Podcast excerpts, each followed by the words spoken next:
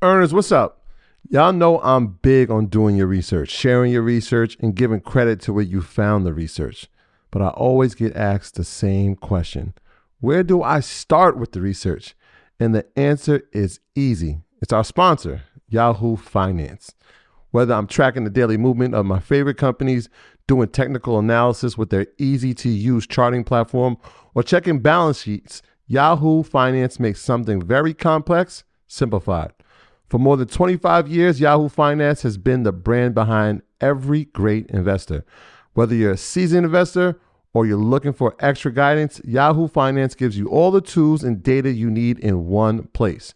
They're the number one finance destination producing a holistic look at the financial news cycle, including breaking news, original editorial perspectives, analyst ratings, independent research, customizable charts, and so much more. You could actually securely link your brokerage accounts for a unified view of your wealth, including your 401k and other investments. A comprehensive perspective is what sets apart great investors. And it's how Yahoo Finance ensures you have the insight to look at your wealth in its entirety. With a community of over 90 million users each month, the real strength is helping you on your way to financial success. For comprehensive financial news and analysis, visit the brand behind every great investor, yahoofinance.com. The number one financial destination. That's yahoofinance.com. You heard me, yahoofinance.com.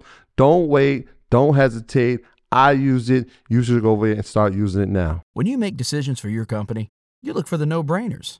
And if you have a lot of mailing to do, stamps.com is the ultimate no brainer. Mail checks, invoices, documents, and everything you need to keep your business running.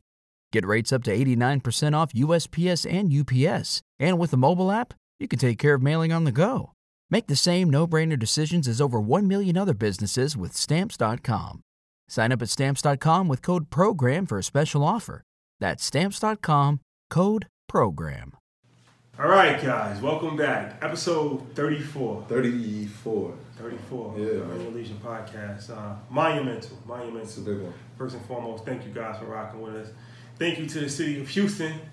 Shout out to y'all. Yeah, ball out there, man. The whole city came out. Shout out to Texas. We, The, we the- appreciate The you. love was definitely felt. Shout out to everybody in Houston. This is an exciting episode for us because we talk about you know business a lot, and we talk a lot of times, and just not just us in general. Like you'll read stuff, you'll hear stuff about hard decisions that have to be made in business, right? Yeah. But it's one thing to read about something or to hear about something, but it's another thing to actually get it from you know the actual Source. source. Yeah.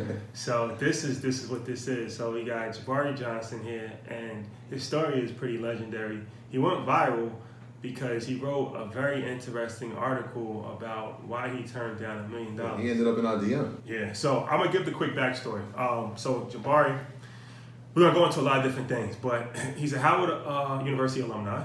Yeah, Bison, Fight Bison. HU, you know. Yeah, the, yeah. the real, the real issue, right? Yeah, the real HU, the real one. Not Shout- to be confused. Shout out to Hampton. No, shout out to yeah, Hampton. yeah. I got, I got it. Yeah. So he, he went to Howard, and then he um he started throwing these these R and B parties, right? And Hip hop parties at first. hip hop. Yeah. Okay, he started throwing hip hop parties, and then he noticed at the end of the party set he would do R and B, Yeah. and then the R and B actually got a bigger crowd reaction than the hip hop It's part, that, the rap that, part. bef- before I let go. Right? It's like If you hear that, if you hear that song in a party, man, two things about that If you hear that song in a party, you already know it's. I used to. I went to school in Baltimore, so that was like a legendary. Like 155, like put that song on. It's like that had to happen. But all right, so he started um, did that, and then he realized the traction with the R&B. So then he started doing R&B only parties, right? Shows. Shows. Shows. My bad. My We, bad. gotta, we might have to define the distinction. Yeah. yeah, yeah, yeah. R&B only shows, and then that just kind of just took off, and then he started doing like bigger and bigger venues, right? And if you're familiar with like EDM, right, where we're at now with DJs, and DJs, some DJs get paid more than entertainers, right? A lot of DJs, like yeah. these these EDM Yeah. sets, they'll have like fifty thousand people come with no performance. Yeah. It's just the DJ, kind of like a hype man situation, and they just play the music and it's just Yeah. a vibe. And he created that with the R and B, right? So then he started that. So he started a company called Colors Worldwide, and then he started R and B only, which is that the R and B um, kind of show. It's an R and B show, right? Yeah. With no performance. Sometimes you have performance, but it's not built with performance. It's just built yeah. with just the music, Mm-hmm. and that blew up. Yeah. you, call, you called it EDM with uh turned into uh, music that is baby making music. Yeah, exactly. exactly. Yeah, yeah. and then you started going on tour. Mm-hmm. And then you got offered a million dollars, and you turned it down. Now you're doing festivals. There's a whole lot going on. So, first and foremost, thank you for joining us. Oh, Welcome, thank you guys Welcome, for having welcome. me, man. Yeah, I'm a big fan of the podcast, like we were saying. And And you got 914 ties. yeah, yeah, Yeah. yeah. 914 Tigers, man. Sure, you know, sure. Shout out to uh, you know the whole uh, upstate. So we're gonna talk about the business, but before we want to talk about the, the, the details of the business, I want to talk about the beginning because a lot of times people have ideas, right? But the hardest part for me and for anybody is the first step, right? So you had an idea that you want to start doing these shows, right? And you're young when you first started. You're still young now, but like, what's the first step that you took to get this off the ground and up and running? Yeah, so um, I'll give you two first steps. I'll give you the first step of um, starting like just a company in general, Colors Worldwide, and then I'll tell you the the the, the step of R and B only. Um, so I, I I knew that I could start doing like small events because when I was at Howard, uh, we we we did like a um, me and my friends, and I was I was kind of took the lead on it, but we did a a party that was uh on a on a bus, like a like a party bus, right? And so it was like we had to get a bunch of people to essentially buy tickets. It was really to chip in on the bus price, right? And then we took, you know, we had a plan and we sort of took this route. And then I was like, because I was like a filmmaker, I was like v- videotaping everything, and I wanted to make this like cool video. Um, and I want to do this like every time we would come back for like homecoming, because homecoming is like really big at Howard that didn't pan out but like it was like two times and then we, we finished it.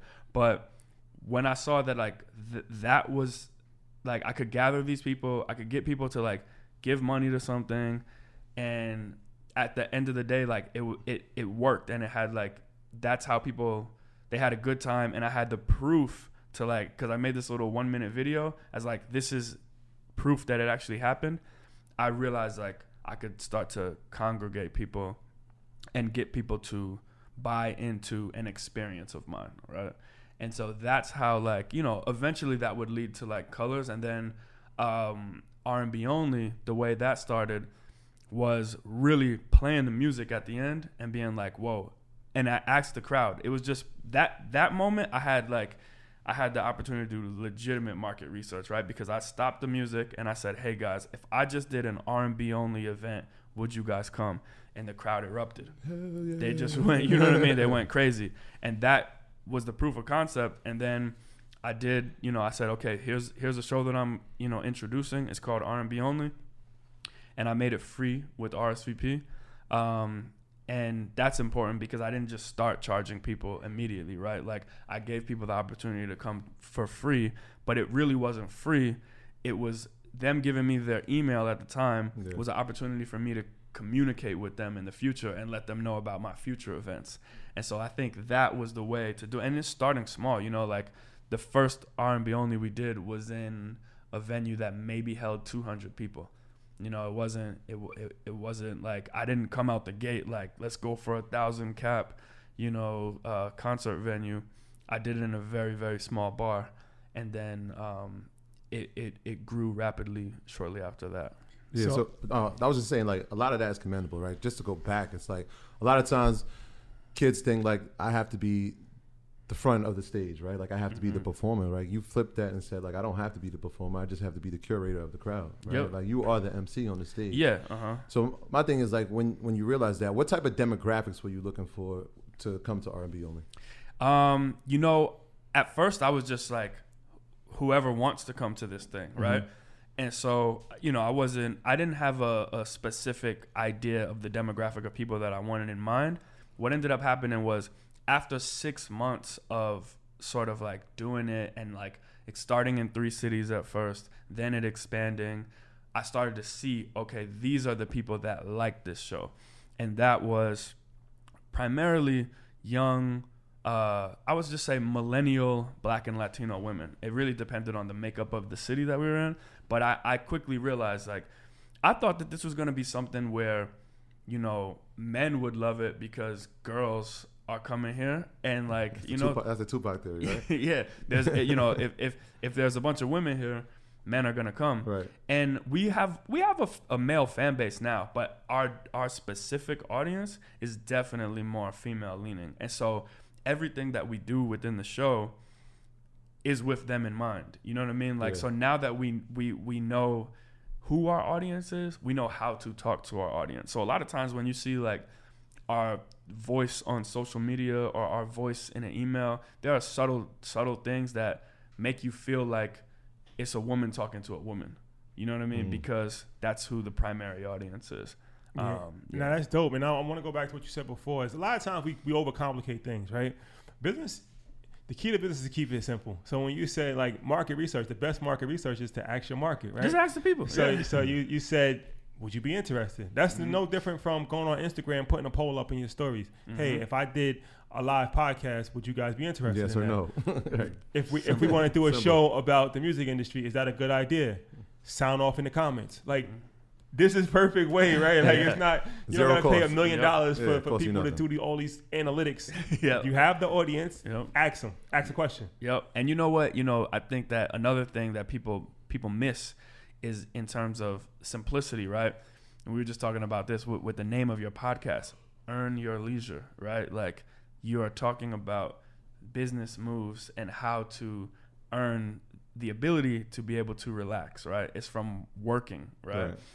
And when you know people now R and B only just like kind of rolls off the tongue, and so when you say it, it sounds like a brand. A lot of people know it. You know, we reach a lot of people, and you know, people we're, we're well known at this point, right? We, I always say like we're we're well known unknowns because like the culture knows about us, but like the, we're not known on like a corporate level just yet, right? Like there's a lot of people that are still within the music industry. It's because a lot of these people are dinosaurs, but you know, I digress. Um, but who don't know about us. But but but in the beginning, for for people to be able to know about us and know what it was and easily get people to come, look at the name, R and B only. It's like we just play R and B music. Yeah, You know what I mean? Like yeah, that's it. easy. No like, hidden agenda No, there's no. You know what I mean? Like Yeah. now, now, granted, we do have like hip hop sets every once in a while to like break the monotony of just you know R and B music up. But um, but yeah, it's it's it's simple. It's like I know what this is. You know what I mean? It's not called like, you know. You know, slow dance, you know, whatever. You know, you you, you know the You all try to get like names. fancy. Nah, yeah, it's nah, it's, it's unnecessary. That's actually a, a- that's actually a really good point. You gotta give it to them where they can understand it immediately. Yep. R and B only. Yep. And and, don't ask me what it is. Like it's R and B only. Here's the it is. here's, here's the thing, like jazz? because No. you're still you're still going to get people who don't understand what it is because the the concept is so new, right? Yeah. So that's another thing. It's like, you know, in our culture, we haven't had something where it's a show, but there's no performance essentially, right? Like when you say a show and it's at a venue that that normal, you know, artists have concerts in, people are just like, "What is this?" Oh, you you you don't know how many people ask us, "Well, what is this? Is it a concert? Is it a this? Is it a that?" And it's like we have tons of videos showing you what it is.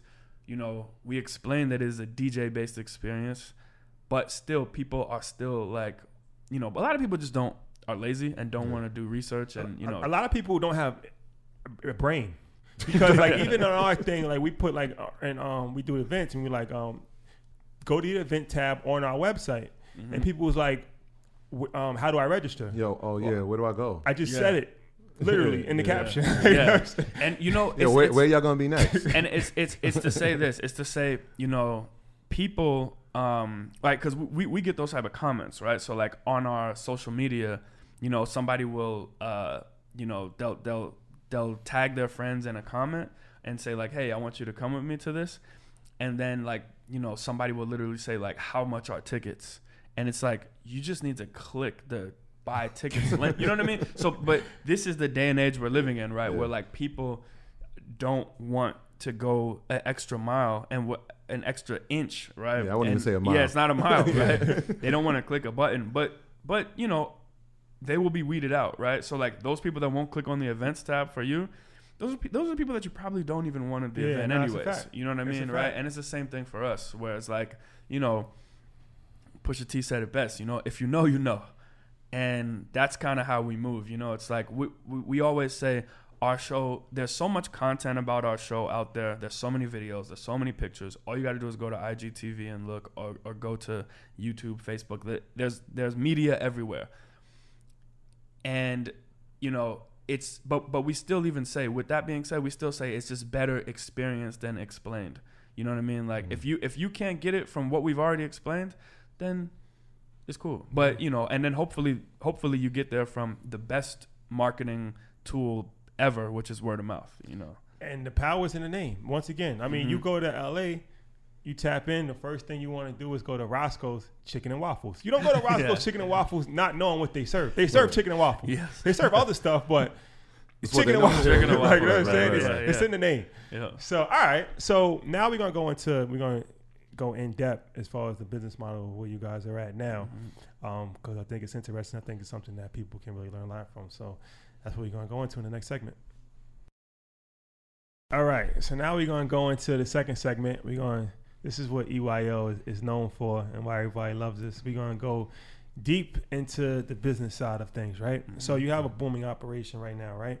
So can we talk about the inner workings of of, of um, how it looks? Because you said something interesting. You said um, you know you're integrated vertically, and that's something that you was always interested in. So a lot Yeah. of times, well, people heard that may have heard that for the first time with um. Nipsey, Nipsey, R.I.P. yeah. Nip, when he said I'm integrated vertically. Y'all Mhm. blew it, and people, some people didn't fully understand what that means. So, can you talk about what the vertical integration for you looks like? yeah, absolutely. I mean, so vertical integration is really just like owning the whole process of your relationship with your consumer, right? So for us, um, I'll break down sort of like how an artist normally would get paid from like a live show or a tour experience, and then I'll I'll break down how we sort of attack that model and how vertical integration applies in the live space. So typically, uh, a company, i.e., let's just say first an artist wants to go on a tour. An artist has an agent. That agent then says, "Hey, this artist is going on tour," and they reach out to promoters to essentially buy maybe the whole tour, and it's just like promoted by one company or individual promoters in certain markets, right? And they buy into a tour, and they give that artist a guarantee. That would be like an AEG or Live yeah, Nation? AEG or Live Nation is Okay. the the two big examples of this. Um, and the agents are people like CAA, ICM, companies in, in that realm that represent the talent. So the agent says this artist fee is, let's just say, $20,000. So that artist shows up, performs, people buy tickets, and they get their $20,000 and they leave, right? Now, that's normal. But the thing that the artist doesn't benefit from with that is the consumer data, as well as things like uh, the sales of concessions, and that's like food and bar revenue. Um, so how we flip that idea on its head is we don't ask for a guarantee for people to come to our shows. We just rent the venues, assume all the risk for the venue rental, and then uh, we pay the, the the the venue whatever the fee is, and then we control the ticketing. And when people buy the tickets from us, we retain that consumer data, and we're able to remarket and talk to those people. You know, the next time we come and do a show. The thing with an artist when they come in, you know, to a venue, if they want to come back, the only the only way that they can like stay in that same venue or move to a bigger venue is essentially if they're like hot, right? So you have to Yeah. remain hot. You have to have songs on the radio. You have to, you know, be doing all this stuff on Instagram and social media. And with us, we don't have to have any of that. We just have to keep doing more shows essentially and build our consumer base. And that just adds to the amount of people that we are able to then notify the next time that we come to the city. That was like what you were saying earlier when you were getting the RSVPs. hmm It was free, but the data was what you really wanted because you Absolutely. can collect it and, and tell people about the events that you're doing. Yep. right now on the what you're doing now is and you said this in your article was like when an artist is hot it's easy to you know get booked for a show but the maybe five ten years when they're not they don't have the clientele to even know who their audience is. They don't even know who their audience is. Right. Exactly. Like they they're using all these third party tools essentially, right? Right. And you know, we all know with Instagram when you make a post, not every one of your followers Is is gonna going to see see that, right? And it's the same thing with an artist. When you sell the but but it's even worse, right? Because like that's that's the most important people that you need to be able to communicate with. Why? Because those are the people that are literally paying you, right? Mm-hmm. They are the ones that are that's an actual consumer versus just a follower, right? Somebody who's paid to go and see your show. You're telling me like if I'm an artist and I'm not able to talk to those people, that's insane to me. But the, but you give it up when you take a guarantee and you allow somebody else to assume the risk. But the thing is that and and here's here's the the, the real catch is where like the more the more tickets that these large companies sell, right? They're businesses, right? They're just building their database. So now, if they have three R and B artists that they've done shows with in the past, Yeah. it's like they can just market the next R and B artist That's to, to, to because these people are interested in this, right? And they and they're just huge troughs of data essentially. Um, these these large promoters, and you know, but people just think that this is the only way that it can be done because for so many years it's been done like this, um, and people haven't like the thing that's happened in music is we've seen a influx of people taking a stand and becoming independent on the recorded music side, right? And so a lot of these artists that you see that they're saying like I'm independent, you know, I don't want to sign a label deal, blah blah blah. Yes, they are independent on their maybe on their recorded music, but please believe that the the the new record label is just like, you know, the Live Nations and the AEGs of the world. And like they're still in these touring deals Yeah. and they're not really independent when it comes to their live operation. And again, there's nothing. I'm, I'm, I'm not downplaying. You know, I'm not I'm not talking bad about the AEGs and Live Nations of the world by any means.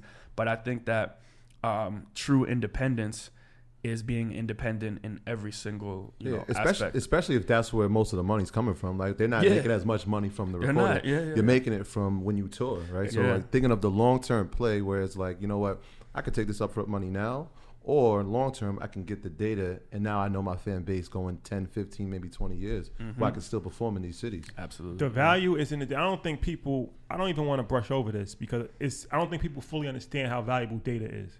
Facebook just had the biggest settlement or fine in like the history of everything, and they'll take that because everybody knows what happened. They took your information, but Yeah. that's how valuable your information is, Google right? So Yeah, it's, it's, it's a reason why when you sign up to all of these things, they ask for your date of birth, they ask where you live. They, they. This is like solid gold, Mm-hmm. right? Because now they can market to you forever. Mm-hmm. Like they can market to you forever. They know your likes. Now they they can figure out what kind of music you listen to, what kind of clothes you wear. Every single thing that you, and it's like a lifetime as opposed to you go into a store and you buy candy, right? Mm-hmm. Now, the old way of doing business is to say, okay, you brought that candy. I need you to come into the store every week, every day for me to make money off of you, right? The new way is to say, okay, you brought that candy. But when you brought the candy, I made you fill out a form. So now I'm text messaging you pictures of chocolate bars throughout I'm the day. soliciting you. and and and you know what? Uh, uh, another point to make, as as you know, if any marketers are listening to this, right? Not not just consumers, but it's like because data is so valuable, you need to treat it as such. You need to treat it as a, a precious thing, and you can't overextend, you know, your welcome and your ability to market to people, right? Just because you have all this data, for instance, SMS with us is huge, right? Like being able to text our fan base and let them know when tickets are sale, are on sale, that's a huge thing. But we don't send many text messages because it's intrusive. You know what I mean? And and if you if you send a text message to people, you know, too frequently, they will quickly unsubscribe from that, right? And and and and the and the data that is so valuable and important will actually become meaningless if you abuse it. So, you know, this is this is the the the thing that people need to understand. Like while data is is valuable, it's very important not to abuse that data. Yeah, and you don't have to guess because, like I said, now you can reach out to people, and as opposed to they might not ever come back to your candy store, but you, that doesn't mean that they can't buy candy, mm-hmm. right? They don't have to physically be there. Now they can order it over the mail, or they can Yeah, order it yeah. online. They can do a lot of different things. So this is why data is so important. And if you think about it, is something that you said to us off camera that made a lot of sense. Like even in iTunes, like you might sell, you might stream a billion records. You don't know Who's not one of those persons Yeah, that like, actually brought it. yeah, like right, did like think about that. Like Drake, probably I think he broke the streaming record. How many how many records did he stream? He did a billion in the first week. How many of those people does he actually have relationships with? Right. Yeah. Right, that's a billion. Like that's crazy, right? J. Cole said they're using computers, right? yeah, yeah, Faking yeah. these streams. Yeah.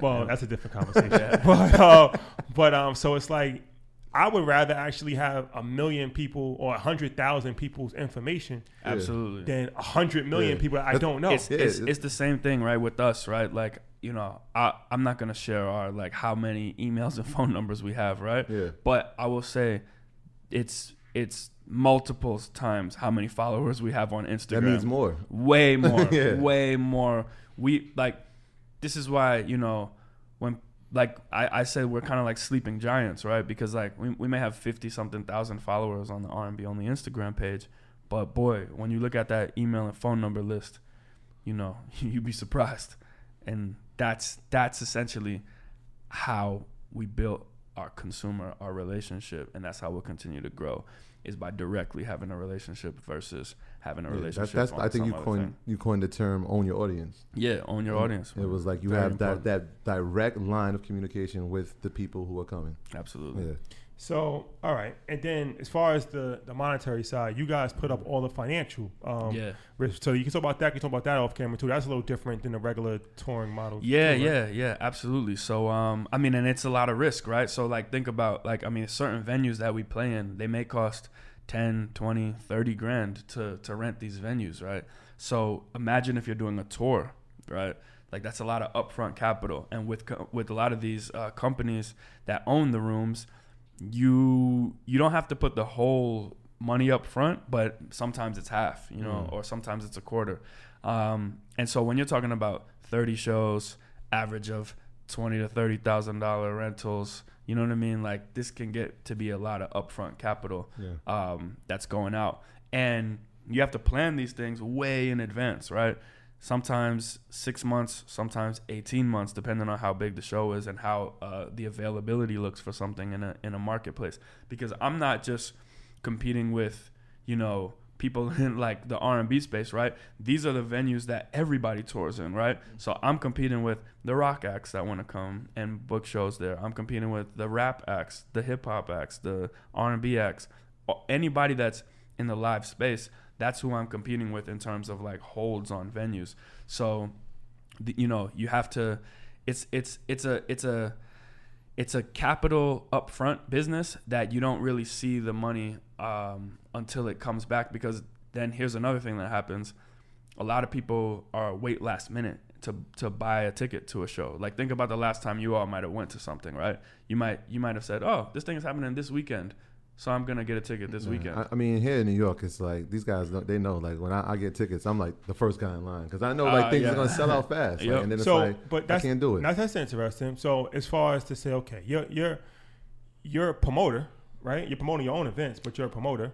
Uh, I wouldn't say we're a promoter, but so I mean that's so that's another thing, right? Like in terms of the vertical integration, it's like we are the people that are actually like producing the event. We're the talent for the event. Mm-hmm. We also market the show.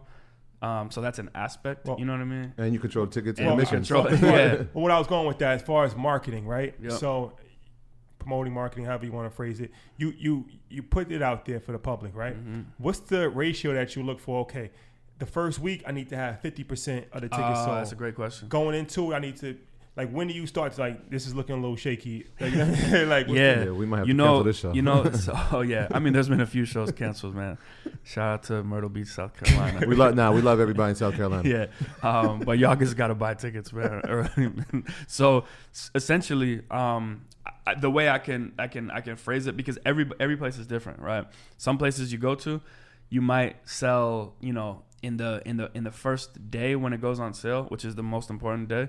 Um, it might it might sell like you know you might sell 10% of the venue you might sell 5% of the venue but that show actually may be a sellout by the time doors open you just you know it just depends but i think if you do sell on an on sale, the term is on sale, right? Like you have an announce. The way this works is you have an announce and you have an on sale. So typically we announce shows on a Monday and then we actually go on sale on a Friday. Um, so it gives people that window to sort of like register for a pre-sale and and you incentivize people to buy tickets early. So when a ticket goes on sale, that's typically the cheapest price that that tip that that that, that ticket will be, and you're rewarding people for committing to the show early. And so the amount that you I feel like, you know, any event producer would want to be at, maybe you're looking at yeah, if you're at like 50%, that's great. You know what I mean? I feel like that's when we do numbers like that, we know that oh, Fifty this percent at, at what date? At like first on day- the first- on sale first first, yeah or out yeah like the first 48 hours that's that's kind of how you know like The this show's on yeah. pace to sell out you know what i mean um but yeah then if you, if you have a bad on sale and we've had plenty of those um before we like got good at marketing uh you know you might be at like 10% 5% and then you're like wow it's going to be an uphill battle to sell the rest of these So tickets 2016, right? Mhm. Um, R&B only. That's when it launches, right? yeah that's when it What, how many shows, how many venues were you guys looking at in that first year? In that year, we did. uh I think we did thirty something, maybe maybe thirty five, and then in two thousand, uh, no no maybe we did no two thousand sixteen we probably did twenty, and then the next year we probably did in the thirties, and then last year 2018 we did 67. 67, right. Yeah. I think, So can we talk? All right. So we talked about as far as you guys, you put up the money yourself, right? yeah. Mhm. So obviously it's more of a risk, but you get more reward also, right? definitely. So as far as the revenue, what does your revenue look like different from others? Like how like you get different parts that a regular person that's doing an event wouldn't get by not putting out. Yeah, I mean, so you know, I got to shout out Live Nation. They're they're they're huge. Uh, they're they're not investors in our company, but we work with them a lot, um, and we have a very unique and incredible relationship with them. Um, and so yeah, you know, we we there's sometimes where we participate in bar revenue from certain venues, right? Uh, there's certain times where, uh, and that's just not just Live Nation, but that's just across the board. Some some venues that uh, that we're doing shows in. Some some sometimes we don't, right? Sometimes a venue might be so in demand that they know they're that they can sort of like offer this kind of deal and like not give you anything from the bar. Um, some venues we participate in uh, parking, you know, concessions, which is food and beverage sales, um, as well as tickets, right? Like Yeah, that's something that artists don't get. Right? They're not- most of the they're time, not gonna get yeah, anything from parking or- no, no, no. I mean, you, you, the ones that do are probably like, you know, they're so big, like the Taylor Swifts of the world, maybe the Beyonces of the world. Um, yeah, because it's something that a lot of artists. Here's the thing: there are not many artists that are producing their own shows. Mm-hmm. There are not many artists that are putting up the capital to do a show. They're just getting a guarantee. You know what I mean? So like they're not their agents are not even asking for some of these Yeah, I, things. re- I remember a few years ago, I think uh, Beyonce did a deal with Pepsi, Mhm. and they sponsored the entire tour. I think it was the Yeah, Beyonce album. Okay. Yeah, when when she was starting to do the, the baseball stadiums. Yeah. I think she had just did the Super Bowl. They sponsored that with her and Bruno Uh-huh. Mars, and then they did the tour. So like that's an example of where yeah, that they're- sponsorship. they're sponsoring the Yep. entire Mhm. entire tour. Mhm. So maybe she's like, I went to a few other shows, and it was like people don't they forget about those costs. Like when you buy food at the venue, yeah. when you pay forty dollars to park at the venue, Yep, like, yep. all these things, I including mean, merch at the venue. merch at the yeah and a lot of times when when artists do do a, a merch deal um and you and they're buying merch at a venue uh typically the venue's taking some of that percentage right usually it's anywhere between like 30 and 10 percent that the venue's getting just just to allow you to sell merch in there yeah. Um which is another important reason why you know owning the data is is important right? Because if you have a store that you can sell online and you know these people have came to your show but you had the data to talk to them and say hey if you didn't get merch at the show you can get it online on my online store and you're not having to pay a venue a certain cut of you know that money Ryan Leslie has something. You familiar with what yeah he's doing? of course yeah yeah, Yeah, with us uh what's the phone app um, yeah, he actually reached out to me. Um, we had communicated in DM. Um, shout out to him. But yeah, he has some, superphone right Yeah, That's it, he yeah. has something similar to that. So, do you think that this is where we're headed as far as like you? everybody's on the wave of owning your masters and Mhm. being independent. That's pretty much established now. Even though a Mhm. lot of people still don't own their masters, but at least that's kind of the narrative is out there, right? Mm-hmm. But now a lot of people are talking about this, what you're talking about, No, owning no your way. information, owning your data. Mm-hmm. You think that's like the next wave? I hope it is, and I'm I'm trying to be a person that champions that, right, and that like helps uh, people do that. I mean, one thing that I want to start doing is producing tours for other artists, but using this model that we have, right? So like maybe it's we come in with you know, or or, or maybe it's not even a tour, right? Maybe it's just a, a festival or one show that we help an artist do, and so that they can see like, hey, instead of letting you know some other person do it like we can share the data you know what i mean? Like and you can actually own the data that you know the the 5000 tickets you sell it would be nice to like talk to those people again you know what i mean? And like you kind of have to do it in small steps to show people because like a lot of people don't realize the importance of it right now. Um, but here's another thing that it takes. The the reason why we've seen this this uh, this movement towards independence in music and recorded music is because the cost of creating the music has gone down so significantly, right? It still costs a lot of money to produce a show for 5,000 people or 2,000 people or 1,000 people, right? There's a lot of upfront costs that you have to put out. Um, and and that's the thing like you can make a song for next to nothing right now you can't produce a tour let alone one event for next to nothing right and so it's this is all a question of risk right like i was just uh, really willing to risk all of my personal capital because what I, I, I knew that the idea I had was going to work out. And I was so, um, I, I, I just believed in the idea so much. Um, and I was so passionate about this thing. But, you know, a lot of people are not willing to bet on themselves when it comes to money. And that's that's what's gonna you know. And the approach you took, you just kept flipping, right? Like from Yeah, the first part, you just flip, the- The, profit, put it back in, put the profit back in, then you just get. Absolutely, absolutely. Yeah. I mean, to this day, I still don't pay myself, you know, a salary. Um, I pay my staff, you know, well before I, I take any money, um, and that's just that's just you know, I invest into office space, I invest into production, I invest into um, people, you know, I invest into yeah, like talent you know what i mean? And, and when i say talent i don't mean just artists right? I mean like employees and people who are going to help the operation grow.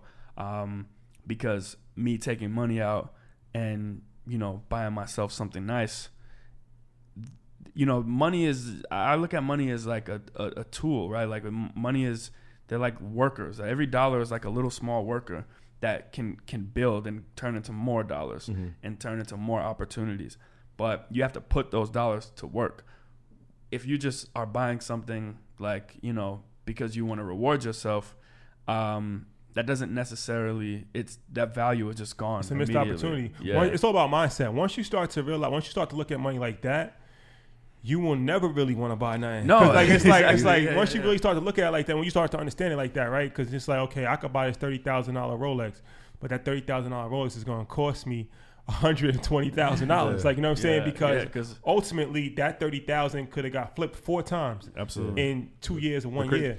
So then you become you got really got to you got to be careful because like I said, now you can get to a point where you don't never want to spend money because it's like I'm putting everything back in. But I wanted to ask you I wanted to ask you one question also. Mm-hmm. Have you did you ever get bank financing? so uh i've al- i've always taken out like loans and stuff right so like bank loans. Yeah, well, f- not from traditional banks, but like more like startup company banks and stuff like that. Um, and yeah, even now we have you know various loans and stuff, and we have a we do have a deal with Live Nation that is not it's financing, but it's just essentially a loan. it's like Let me ask you let me ask you a question because um this is something that we ha- we hadn't covered. I just thought about it. But Mhm. um at what point were you able to get a bank loan or a line of credit? This is something that entrepreneur. Mm-hmm. It all comes down to funding. One one of the reasons why a lot of businesses don't get off the ground, especially in our communities, that they don't have money. They Absolutely. they, they can't fund. Probably we're gonna talk about funding in the next episode, the next edition. I mean the next segment. But I want to talk about that right now. When were you able to secure a relationship with a bank to even get a loan? Just I don't Yeah. whatever the first loan. Um. So you know, it wasn't banks first. I was using I was using my American Express card like a bank. Shout out to Oh, American okay. You know what I mean? Yeah. Like so. So that is how you know I was building my credit on there, and I was just like, you know, using that 45 day window to like flip and make money. You know what I mean? So like once I once I started getting to a point where I needed like serious capital, I was just like, okay, we got to use this American Express and like hopefully we have another event that happens and then this money from this event will pay this American Express bill and then to move forward and keep putting holds on venues like and that's it. And then the American Express me being building the credit on there was able to get me like other credit cards and that type of thing. So I the way that I funded the business initially was capital from credit cards and like paying those back as fast as I could and then just the money that was being generated from the actual shows. Yeah, you went from I think five hundred thousand in 2016 to to 1.2 million in 2017, and then to 2.1 million in 2018. Yeah, yeah. I mean that's just in tremendous revenues, growth. in right? revenue, in revenues, revenue. yeah. But that was one of your models. It was like profit. We're going to anything we're gonna we get right. We're reinvesting profit into product, yep. and like that's a model that that is like people should follow that, man. Yeah, I think so. I think that um, you know, especially when something's working. I always tell my team like if something's working, let's pour the gasoline on it. You know what I mean? Right. Like let's let's let's make that little spark into a wildfire. All money in, man. Yeah, for sure, for All sure. right. So now we're gonna go into the last segment, and what everybody's waiting to hear. Why you turned down a million dollars? million. We gotta, we gotta, we Oh, gotta, we gotta seven do a figures. sanity test on you, see if you, see if you pass it. But all right, all right. So now we're gonna go into what everybody's been waiting to hear, right? So okay, How could you? so so, so you, you you built the company, Yep. and um, correct if the numbers is wrong, but this is the research that we got in 2016. Um, the gross revenue was 150,000, right? Um, What year? 2016. 2016. Hundred, yeah, 150. Yeah, okay, yeah, 150, 150, 150. And then uh, 2017 we have 500,000. Yes. And then 2018 we have 2.1 million. Four hundred percent increase. Yeah. Yeah. So then at that point, so then at that point in time, you you you you're you're blowing up and you need you need help, right? You need- Definitely. You need some financing Yeah. Yeah. outside of just flipping it and flipping it. So you seek the help of venture capital, right? Well, yes, they they kind of reached out to me though. Okay. Uh, well, it was funny. I was talking to my agent, and um, you know, I, he was just like, "Hey, you know, what do we want to do for next year and stuff like that." And this was in the the early days with with him, and he was just like, uh, I, I was telling him, "I need some for money, man." You know what I mean? But You, the, you were putting a lot of the profit into Well, the before product. we all right, because I want to understand because people hear you like 2.1 million, and for the average person that doesn't understand business, they don't know the difference between gross and net, oh yeah, and big like difference. they think you balling out of control. Like, why Mhm. you need money? But 2.1 million, like you said, I mean, that might mean a 100,000 when it's all said yeah, and done. when it's all said and done, right? yeah. Because you got to always put money back in this. You got to pay your employees. You got to book the, the. So that doesn't mean, or you might even be at a loss. I, yeah, uh, th- I mean, there, there, man, Billion dollar companies that There have been plenty of shows where we've taken losses on, Yeah. right? Like where there's been absolutely no profit. Exactly. So, all right. So, okay. So, can you talk us through this this VC experience? Yeah. Um. Okay. So should we just start from the beginning? Yeah, And, the okay. beginning, so, uh, basically, you know, I I needed some capital, um, and I was I was going to banks and mainly traditional lenders, and I just wasn't getting enough, right? So maybe I could get from like, you know, uh, a loan shark essentially, um, like 200k here, 100k here, stuff like that. Um, but they were at crazy interest rates too, you know. So uh, once the kind of word got out that I that I needed some capital within you know a few people in the entertainment industry, people started to reach out, and I talked to this one company, and at first, you know, they were they they they loved the business model, right? Because they were they were a music company as well, and so they loved the business model, and they were like, this is something that you know we think we can you know help finance, and the initial offer, uh, they they they had to give them my books, right? And they had to look into my financials and that type of stuff. So there were all kinds of like agreements signed, NDA, stuff like that. But ultimately, when they looked, they said, okay, you know, we think a million dollars would would help this guy's company out, but we want to take this large percent for a million dollars. You right? own 100% of equity in the company. Right now, I currently own 100% of Colors Worldwide. Yes, um, and the company was uh, they the their initial offer was for 40% of the company, uh, at one million dollars, and that would have put me at like a two point one million dollar valuation, Valuation, yep. something like that. Um, so initially, I was just like, okay, you're telling me that the company is at a two point one million dollar valuation, and valuation just means how much your company is worth right now. Mm-hmm. But I had. I, I was that in that time frame, frame I was on pace to, to make Two two million. point something million, right? Yeah. So I was just like, usually to find the value of a company, there's a lot of different ways that it can be done, but usually you apply a multiple of revenues because in an early stage company, you know that you're doing exactly, you know, what you said, right? Which is you're putting monies back in. So like revenue isn't important in the early stages because you're just trying to build audience, right?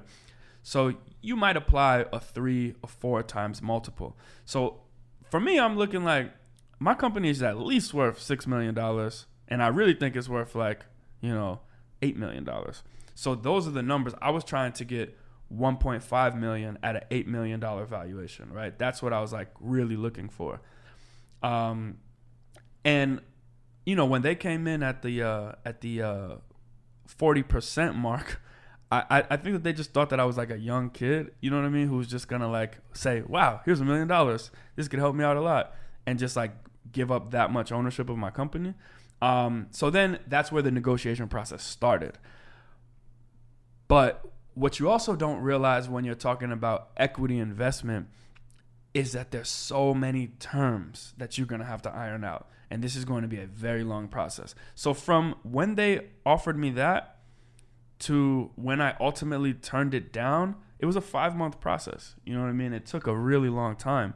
And I'll I'll just, you know, I'll share some of the the the terms that, you know, um, were unfavorable and and that I didn't really like uh, you know, one of those was um, there were uh, thresholds essentially that that would you know I could essentially not spend in the in the early days of negotiation. I think it was like anything over fifty thousand dollars has to be, get unanimous board approval.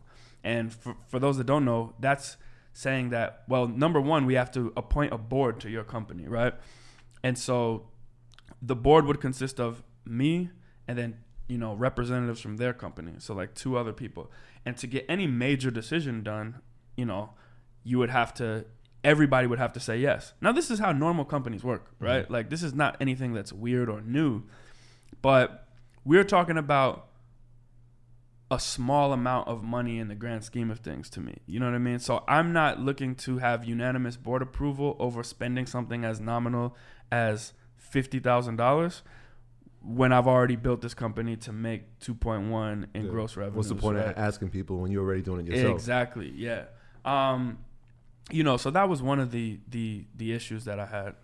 No, no. Um, another another issue was the vesting equity, right? So like, uh, you know, there were stipulations in the agreement at certain points where it's like my equity would have to vest in the company, right? So like I would have to, uh, I would have to essentially earn back the equity that I already have, right? So I already own 100% of the company, but let's say if my you know equity went down to 60%, I would have to work. I would have to agree to work at the company for a certain amount of time Get it back. to get that equity back, right? And my equity would vest over years. But again, this is something that is not unusual, but it is unusual for somebody who has already this company is 5 years old, right? And I've already done this by myself.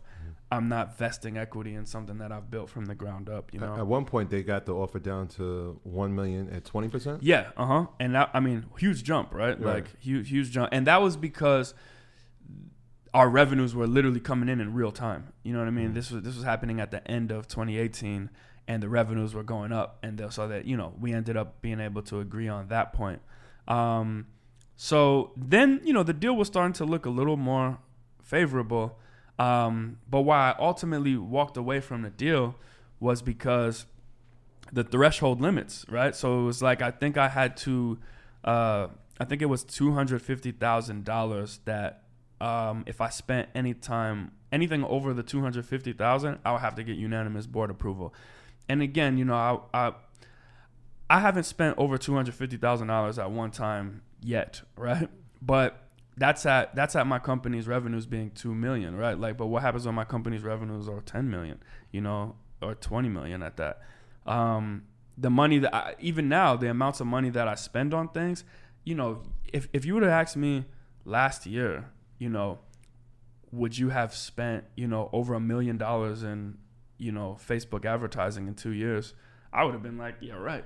You know what I mean? Like on on on paid ad campaigns, but those are the numbers we're talking about. Yeah. You know what I mean? Yeah. Like and and you know in in in years spans. Um, so now I'm just like, you know, I don't want to put myself in a position where when I want to do something, or let's say I want to buy a company, right? Like let's say I want to um, get an equity stake in another company, and um and and and the cost is going to be 300,000, 400,000, whatever, you know. Yeah. I don't want to be in a position where I'm having to ask for approval from other people that are a not even a part of the culture and know, you know, they might not know that this is an actual real opportunity because they are not they are not a part of the culture. You know I'm, what I mean? I'm thinking Like, in my head right now, like if an artist like Chris Brown is like, yeah, I'll do R&B only, it's gonna cost you 350. Like Yeah. in your head or in my head, it's like that's a no brainer. We got might- get, yeah, we uh-huh. got to get him. Yep. But to ask people's approval, it's like it's like yeah, they might not they might not know, they might not understand, you know, and um and that that's the thing that really you know made me walk away. But why I was considering it so much was because I had real situations, I had real overhead, I have real employees that have to provide for themselves. They have you know themselves to feed. They might they might have families to feed. They might you know what I mean. So these are this is this is why I was considering taking a deal like that um, even though it sort of went against my principles, I I knew that what was what was more important for me was that I need to pay my staff to be able to continue to make this thing move and operate. Um, so I thought about it long and hard, and you know they were they were still trying to work out the deal, and then what happened was you know I just kind of I just knew that it wasn't right, and I just said you know I'm gonna I'm gonna walk away from this, but what I want to do I don't I want to turn you know I want to turn lemonade out of lemons and not just have this be something that is behind closed doors and that you know only I know about only my team knows about. And I want I wanted to help and share with other people look this is something that you guys need to know. You know what I mean? Like this is something that the up and coming entrepreneur needs to know when building a business and when running into a situation where you feel like you're going to need capital. Just know that these are things that you're going to have to consider right? And and and and I wanted to really like explain to people what uh you know that that these things are normal but again it just wasn't something that I was comfortable with because I had it, it would be normal if I was starting this company with these people but I had already built this company and then these terms were coming into play. And then at the same time you know it was a way that like I wrote this article about my experience and it kind of went you know semi viral and and it was a way for the world to know that hey this is a company that maybe i didn't know about but maybe this is a good investment opportunity. You know what i mean? Or maybe like i could i could open up another door with sponsorship or something like that. Um, and just let people know about sort of like the business that we were doing. Um, and yeah you know and and and the, the article kind of took off and we ended up uh, we ended up getting getting a loan actually um, from another company and also in the midst of like a bunch of other you know potential sponsorship things even right now right like we, we actually just got our first sponsor for uh for a upcoming show. Um we we did a deal with a mobile banking app that actually helps um you know young people uh with the banking system you know what i mean that's like kind of broken right now and like charging a lot of fees for stuff. Uh we've did a partnership with them where we're encouraging people in our audience to use this mobile banking system and they don't have to pay overdraft fees you know? They don't they can actually get uh, paychecks if they're working in the gig economy you know uh, uber lyft or at a restaurant where they're picking up shifts. This company actually pays uh, their their paychecks two days faster stuff like that you know what i mean so Now the one the, the the thing I like about the article that you wrote. So you wrote the article when you when you decided, like you said, when you decided to turn down a million dollars, you wrote the article, but you wrote it right, and Yeah. you, you put it on Twitter and the, the media just took it from there, and they Yep. just media different media outlets started to pick it up. So I say that to say because um, recently happened. Shout out to uh, I think his the brother's name is Najee, young young um, gentleman from Philly, and he wrote he wrote something on Instagram. He like wrote an article himself about himself, and it was mm. like four friends that like saved fifty dollars a week for two years, and then they they brought their first investment property. They're all like in their twenties, Wow. and he wrote like a, a, a eye catching caption on it, like four friends saved money for two years and bought an investment property. And then like all of these blogs on social media started to pick it up, and then I posted it, and it got like a lot of views. Like I think it got like six thousand likes, and um, he actually we actually spoke. Um, so, but I say that to say, a lot of times people complain about not getting press, but we're in the day and age now where you could create your own press Absolutely. right? So you made that article, and that's really the reason why you're here now, because somebody sent me that and was like, "Get them on the podcast," and I'm like, reached out. So it's like, I think that that's brilliant. Whereas you had a story, that's an interesting story, right? As opposed to trying to just pitch it to a million different publications and then waiting to see who picks it up. You put it out yourself. It went viral, and then publications picked it up Yeah. from there you got a whole bunch of opportunities because now it was great promotion hmm but it's also education as well because like you were saying to us even with like um you know just you use the example of black women that graduate at higher rate than anybody else right but you know they're starting businesses but they may they getting funding at, at a lower rate than anybody else The lowest rate. Let, let's be clear. Black women are getting venture capital at the lowest rate. They're getting the smallest amount of venture capital of anybody getting venture capital in this country right now. But they are graduating. They are the most educated. They are graduating college in our country at the highest rate. That that's bananas to me. That doesn't make any sense. And it's like I wanted that article, and and for those that that you know are listening, you can just Google why I turned down a million dollars, Jabari, or you know just honestly, if you just Google why I turned down a million dollars, is the first thing that'll pop up.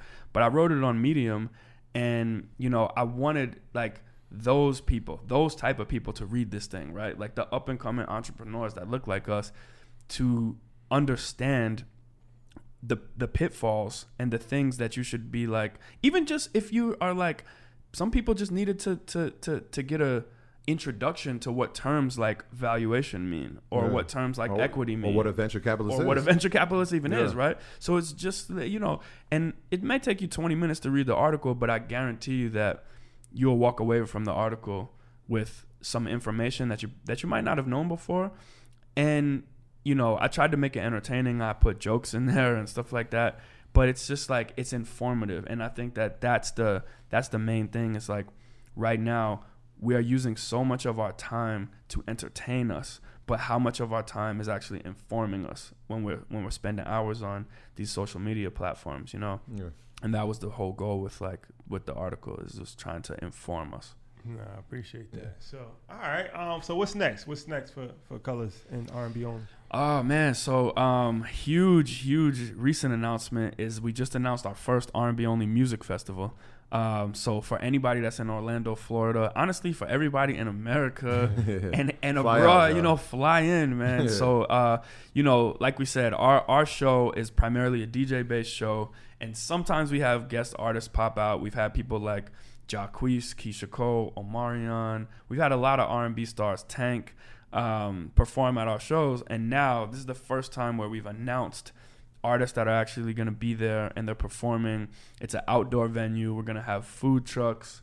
We're gonna have. Uh, actually, I never haven't announced this yet, but this is a Earn Your Leisure exclusive. Yeah, we actually have um, two helicopters that Oh, are gonna wow. be uh, at this show, where you can uh, take helicopter rides and fly above the festival and like take pictures and stuff Real like that big. yeah, it's gonna Real be you know crazy. Um, it's at the pla- this place in Orlando called uh, the Orlando Amphitheater, and yeah, I mean tickets are selling fast, so we really you know hope you guys. You got some big names coming, right? Yeah, yeah, Ashanti, um, Queen Naija, and uh, a new R&B artist by the name of YK Osiris, who has like a top Billboard hit right now. It's called Worth It. Yeah. It's like I would give. He's on the uh, cover of Double XL. Yeah, yeah, yeah. freshman, uh-huh. freshman ten. You just gotta be worth it. I'm not an R&B singer, but you know, a lot of times when you when you sing the song, people know what you're talking about. But yeah, he's a freshman uh, this year on Double XL, the only R&B artist on the freshman Yeah. list. Um, and yeah, it's it's uh that's gonna be huge for us. We also have another show with Ashanti and um and uh, another up and coming R and B artist by the name of uh, Kiana Lede this Friday.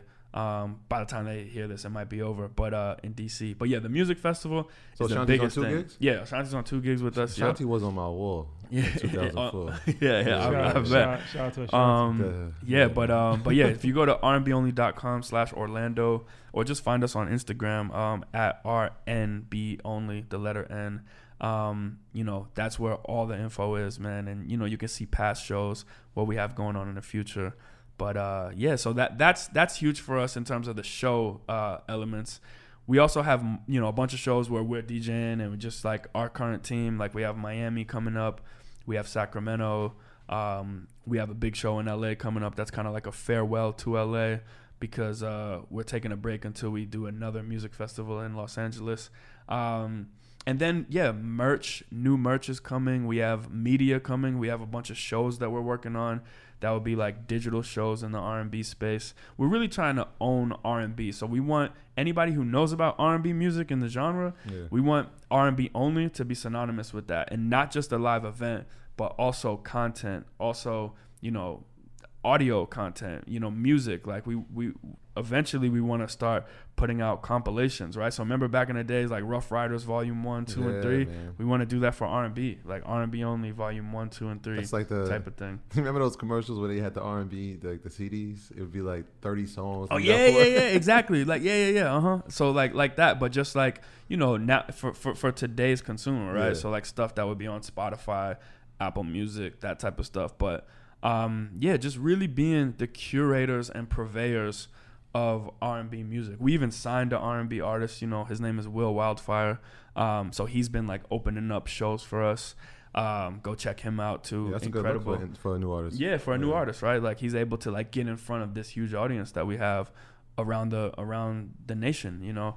Um, so yeah, there's a lot of stuff coming. Even even and that's just on the R and B only front, right? But as Colors grows, we're gonna start producing other events and live shows in other verticals that were underserved. We thought R and B was a huge underserved market, and so you know we're we're looking in places where you know there's other opportunities, right? So maybe it's food, maybe it's Latin music, maybe it's um you know certain things in the beauty category.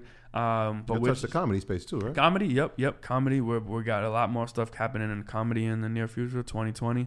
Um, yeah. So you know, uh, even even if if people have events, right? Like I'm even interested in if there are certain events that are happening right now and that need help and that are looking to grow and expand and you know have the potential for a national footprint. I'm interested in potential partnerships. You know what I mean? And putting those events under the colors umbrella, um, and and and helping expand. You know, and and and do partnerships with people as well. So that's something that uh, you know we're looking at as well. That's done. What's your Instagram? So my Instagram is Jabari. It's it's simple. J A B A R I. It's just my name. Um, sometimes I say just Jabari, and then people be like, "Oh, it's just J- like J U S T." No, it's it's just my name, uh, Jabari. And then uh, the R and B only Instagram is at R and B only, and the Colors Worldwide Instagram. That's the parent company that owns R and B only. Um, is just Colors Worldwide. So pretty simple for all those. Keep it simple. Yeah. Keep it simple. Keep it simple, guys. all right. Probably busy, man. Troy. Yeah, yeah. Shout out to everybody on patreon.com uh, backslash on your leisure. You know, that is our proud to pay program. We've had a lot of supporters, uh, you know, that have come on there, got advice from us, uh, had conversations with us. I want to give a shout out to Terry. He's was on one of our older um, patrons. He actually did a video um, shouting us out out in Oakland. So shout out to everybody in the Bay. Shout out to Terry. Um, and like I said, every every episode, it's a five tier program. Um, you can join any at any level, and um, we're going to provide information to you either way. There's some bonus content on there as well. You get a chance to get the the podcast, you know, a few days earlier, obviously with no ads, and um, yeah, bonus features. So keep logging on to that. Our merch is up on earnyourleisure.com. We have some new merch that's coming up, uh, as long as as well as some few initiatives that we're going to be launching in the very near future. Yeah, for sure. And then once again, um, as I said previously, uh, my calendar is on earnyourleisure.com as well. So a lot of times people ask me, everybody knows I'm a financial advisor at this point. So you have questions, you got inheritance, you want to roll over old 401k from a job, you want to invest, you can feel free to book a 30 minute free consultation. Uh, my calendar is on earnyourleisure.com. And as Troy said, we'll also be rolling out some very exciting things um, that we're, we're excited about very soon. My book tip of the week is uh, was a gift from Jabari to us. Um, it's called Ego is the Enemy um, by Ryan Holiday. So um, we talked about it off camera as far as a lot of times ego. Ego is the enemy in everything Oh yeah. business, relationships, all kind of stuff. Ego can lead you to make very bad decisions, and um, your pride can put you in very bad spots. So, mastering your ego, understanding your ego is extremely important. So, that is the book tip of the week. Check it out for sure. And um, thank you guys for rocking with us. We'll see you next week. Peace. Peace. Appreciate it. Save a little more this month. Chime checking accounts have features like fee-free overdraft up to $200 with SpotMe and no monthly fees. Open your account in minutes at chime.com slash goals 24. Banking services debit card provided by Bancorp, Bank NA, or Stride Bank NA. Members of FDIC. SpotMe eligibility requirements and overdraft limits apply. Ohio, ready for some quick mental health facts? Let's go. Nearly 2 million Ohioans live with a mental health condition. In the U.S., more than 50% of people will be diagnosed with a mental illness in their lifetime. Depression is a leading cause of disability worldwide. So, why are some of us still stigmatizing people living with a mental health condition when we know all of this? Let's listen to the facts and beat the stigma. Ohio, challenge what you know about mental health at beatthestigma.org.